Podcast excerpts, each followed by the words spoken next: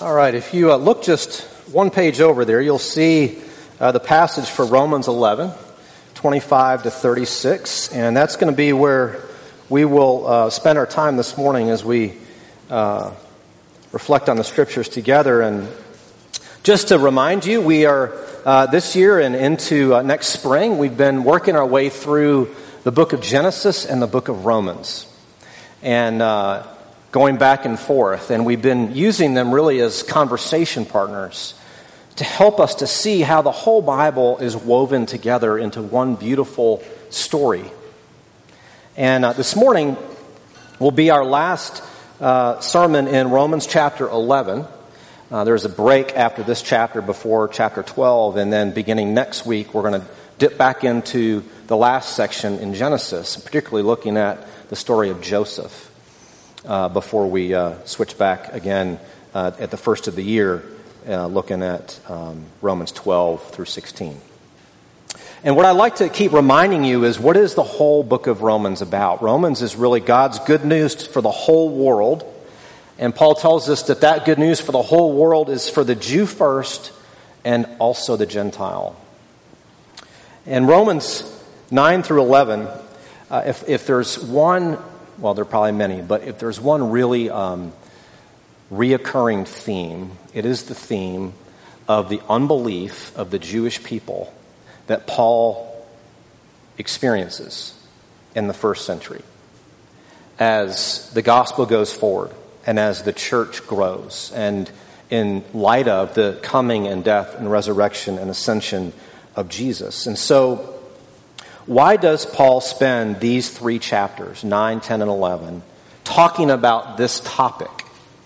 Uh, there are some commentators, and, and there have all different kinds of opinions about this, and some would suggest that uh, this is a real deviation from the first eight chapters, and yet I want us to, to, to think about, why does he spend three chapters talking about the response and place of Israel, the chosen people of God, throughout the Old Testament, in the story of God's saving purposes?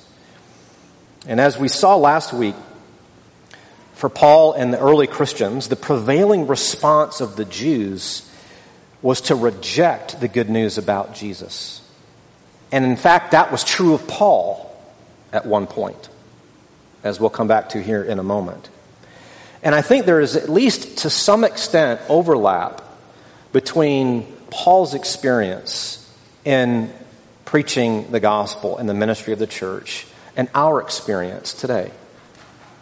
I think it's easy, particularly in largely Gentile situations, which I think our situation fits that, um, to think, well, we don't really think about, well, what about the Jewish people, even today? The people who ethnically are connected to this great story that reaches so far back in history. Paul's facing the very same question from believers who are Christians, who are embracing the good news of the gospel, and yet visibly seeing Jews for whom and from whom this, this good news came turning away from it. And so, time and again, the question that emerges is, has is then God given up on those people? Are his promises actually not as permanent and true as he has said they are? Has God changed his mind? Is he up to something different? And again and again, Paul has said, by no means. Nothing has changed with God. Nothing has changed with God's promises. In fact, what we're going to see, everything that Paul was witnessing and the church was going through and that we see and that we are going through is all part of what Paul calls this mystery, which we're going to look at. And so Paul's belief in God's promises, along with the response of his fellow Jews and the success of the gospel among the Gentiles, has raised a really important question, pastoral question, as he writes this letter to the church in Rome, which is largely made up of Gentiles And you have to remember that Rome is the largest Gentile center in the known world when Paul writes this. And the pastoral problem that he is most concerned with is spiritual pride. Three times in chapter eleven. We looked at it twice last week, and he mentions it again this week in verse twenty, in twenty-five when he says, "Let you be wise, not wise in your own sight. Lest you be wise in your own sight." In other words, don't be proud. And why does he hit on this theme three different times of spiritual pride? I think the reason he does is because there are few places that are more fertile for pride and arrogance to grow than in the in the in the uh, in the realm of religion, in the realm of faith. And why is that? Well, think of it like this: if you think that you're on God's side, or if God is on your side, anybody who's not in that same group with you, the natural reaction of the, of the human heart is to say, well, you're wrong. I am right. Spiritual pride festers and grows when we turn faith in God into a badge of honor rather than an invitation to humility. And so Paul, what we're going to see here is he continues this theme pastorally, addressing this problem. So what I want to do is read us this passage, and then we're going to unfold it uh, by looking at two, two main ideas. So f- let, feel free to, to follow along here as we read. "Lest you be wise in your own sight, I do not want you to be unaware of this mystery, brothers. A partial hardening has come upon Israel until the fullness of the Gentiles has come in. And in this way all Israel will be saved, as it is written, 'The deliverer will come from Zion. He will banish ungodliness from Jacob. And this will be my covenant with them when I take away their sins.' As regards the gospel, they are enemies for your sake. But as regards election, they are beloved for the sake of their forefathers. For the gifts and the calling of God are irrevocable. For just as you were at one time disobedient to God, but now have received mercy because of their disobedience, so they too have now been disobedient, in order that by the mercy shown to you, they also may now receive mercy. For God has consigned all to disobedience, that he may have mercy on all. Oh, the depth of the riches and wisdom and knowledge of God! How unsearchable are his judgments, and how inscrutable his ways! For who has known the mind of the Lord, or who has been his counselor, or who has given a gift to him that he might be repaid? For from him and through him and to him are all things. To him be glory forever. Amen." All right, here's what we're going to do. I want to look at this passage together under two, two headings. First is the mystery, verses twenty-five to thirty-two, and second, the glory, verses thirty-three to thirty-six. So first, let's look at the mystery here. Remember, Paul is deconstructing the spiritual pride that is either on the brink of unfolding or is perhaps already very much alive and well in the church in Rome. And so, just as a reminder, back in verse uh, eighteen of chapter eleven, Paul, he reminds the Gentiles, he says, "Do not be arrogant toward the branches. If you are, remember, it is not you who support the root, but the root that supports you." It's another way of saying what you've come into is a free gift. And if it's a free gift, that removes all reason to look down on anybody else in any superior kind of way. And I, I just want to say this. I have to just mention it and keep moving. But particularly in our historical moment, as we live after the Holocaust, there, there are some still very significant tensions between Christendom and Judaism, particularly when it comes to the idea of evangelism. And one of the things I want to mention here is um, I think uh, Christianity, particularly in light of the Holocaust, uh, can have the the it can it can really feel and come across as anti-Semitic.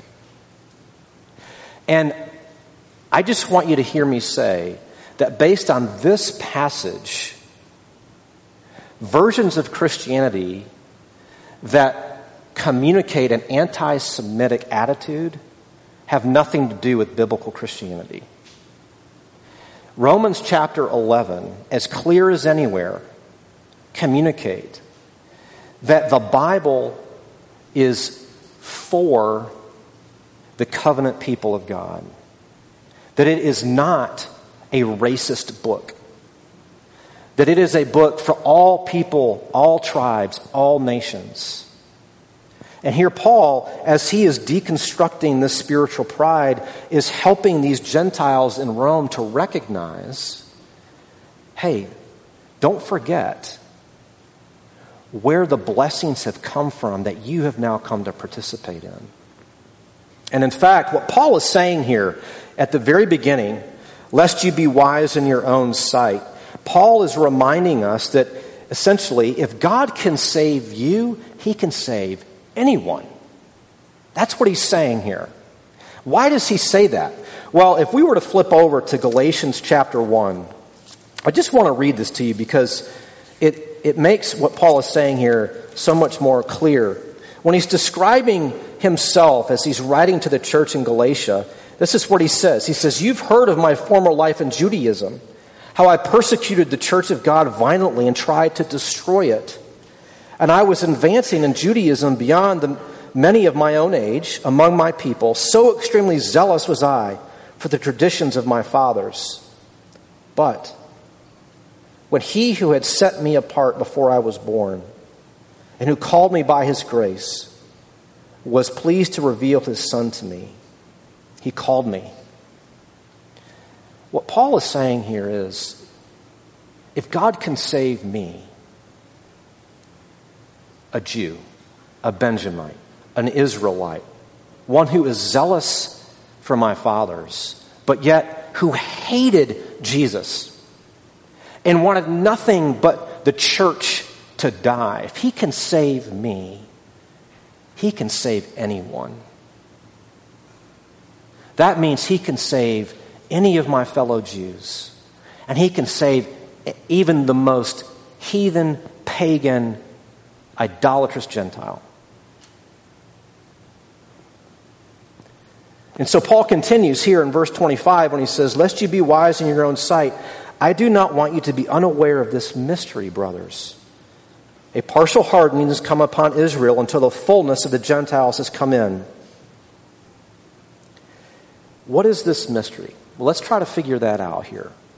And here's the basic point.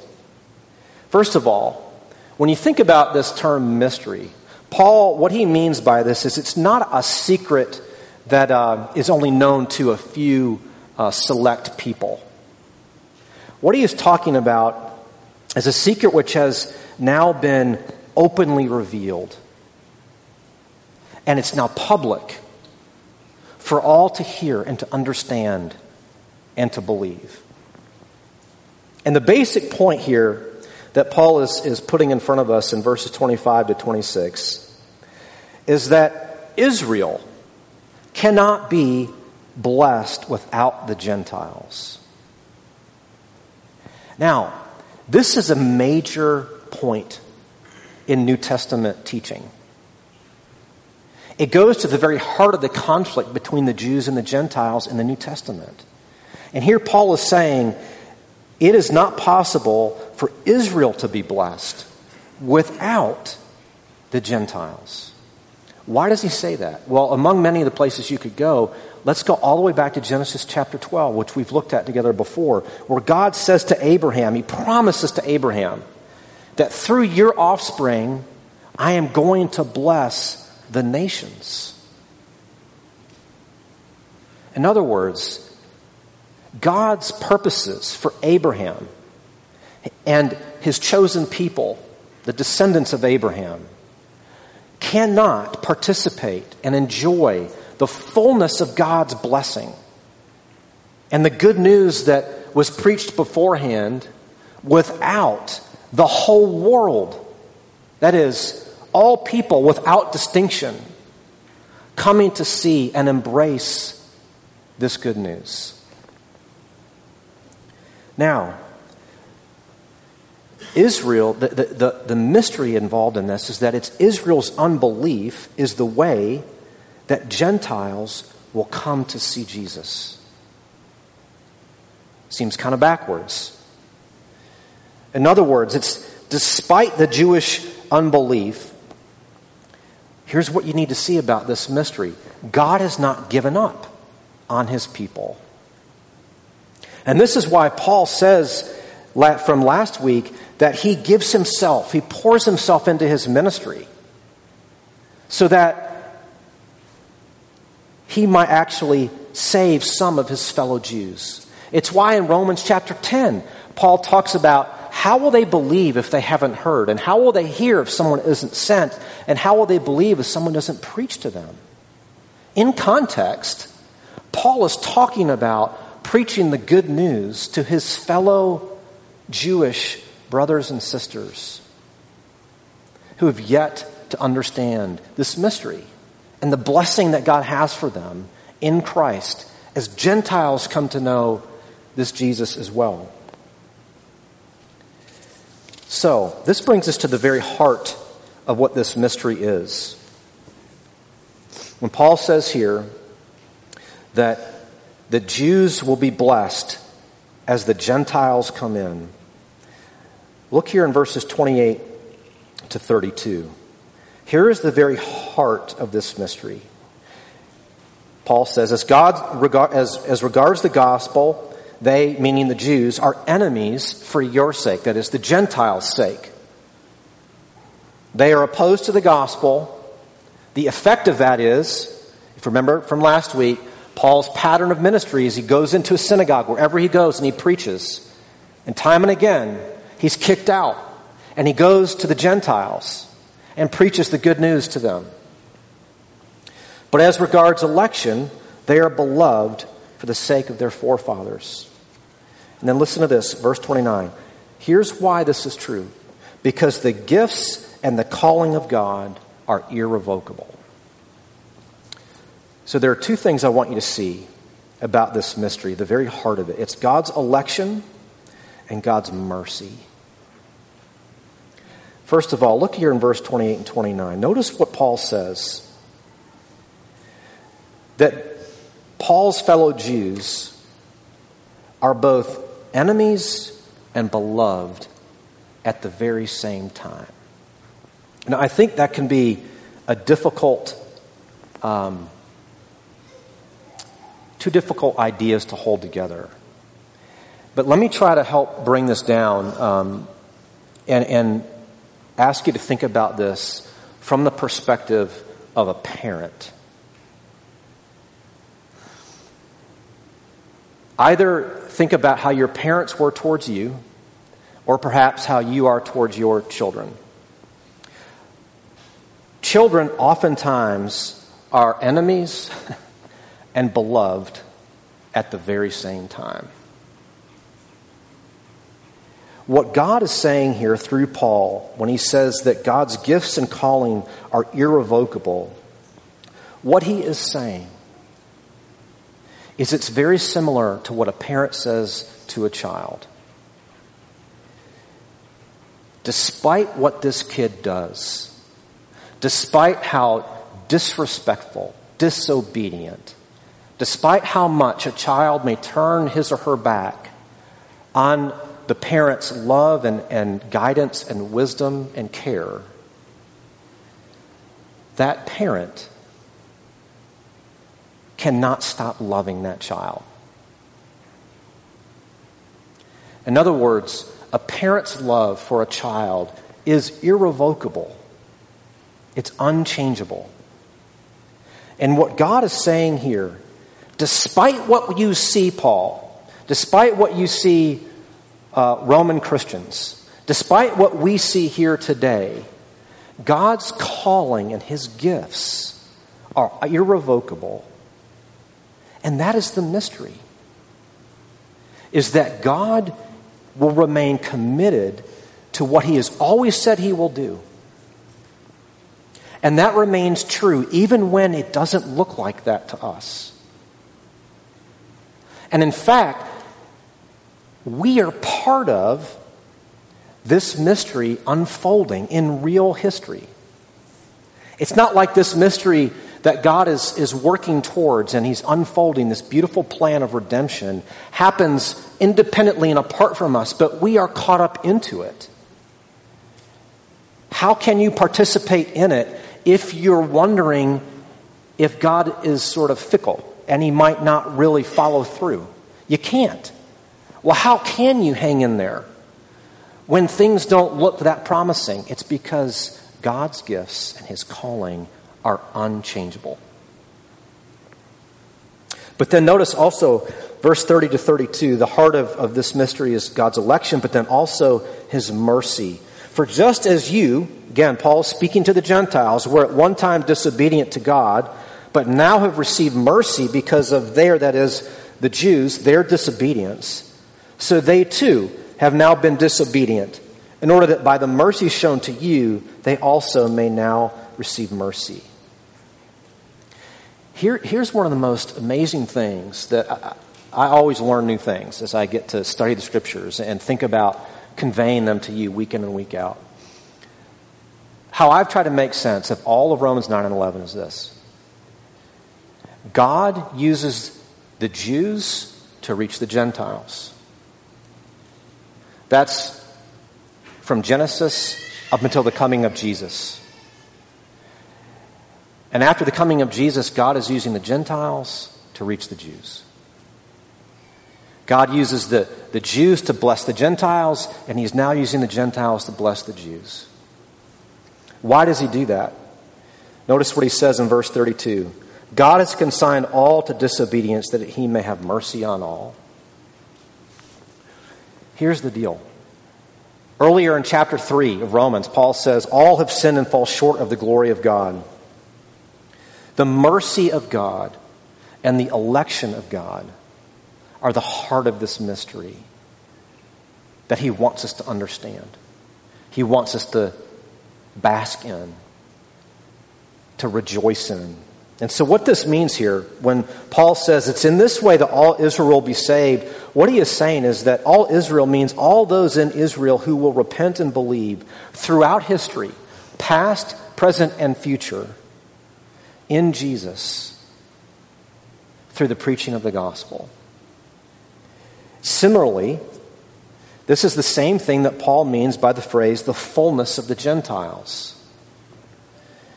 That all those Gentiles who repent and believe in Jesus through the preaching of the gospel. The way into a relationship with God has always been the same. Which is why back in Genesis, when God appears to Abraham, and Abraham believes God, And, and God says he credited to him as righteousness because he believed him. Faith, trust, receiving and resting upon God's promises and his word and his work has always been how the Israel's, Israelites and the Gentiles are saved. And so this mystery unfolds the mercy of God, and it leads Paul to erupt in praise and worship here in verses thirty-three to thirty-six. And this brings us from the mystery now to the glory in verses thirty-three to thirty-six. Listen, he says, "Oh, the depth of the riches and wisdom and knowledge of God! How unsearchable are his judgments and inscrutable his ways." How do you know if you are grasping the gospel? How do you know if you are getting to know God as he has revealed himself in the Bible? Perhaps the best way to answer that question is to look at your worship. Have you ever had a similar response to Paul here? Where in reflecting on something you read, or in reflecting on what God has done in Jesus, Have you ever had this experience or response of just utter awe at God's wisdom, His creativity, uh, His genius, His mercy, His faithfulness? Have you ever had that? If you haven't, Paul, that's why he has written for us Romans one through eleven. To create in us this very same reaction of awe and wonder and worship. Notice what he says here. He says, "For who has known the mind of the Lord? Who has been his counselor? Who has given a gift to him that he might be repaid?" Here, Paul is putting in front of us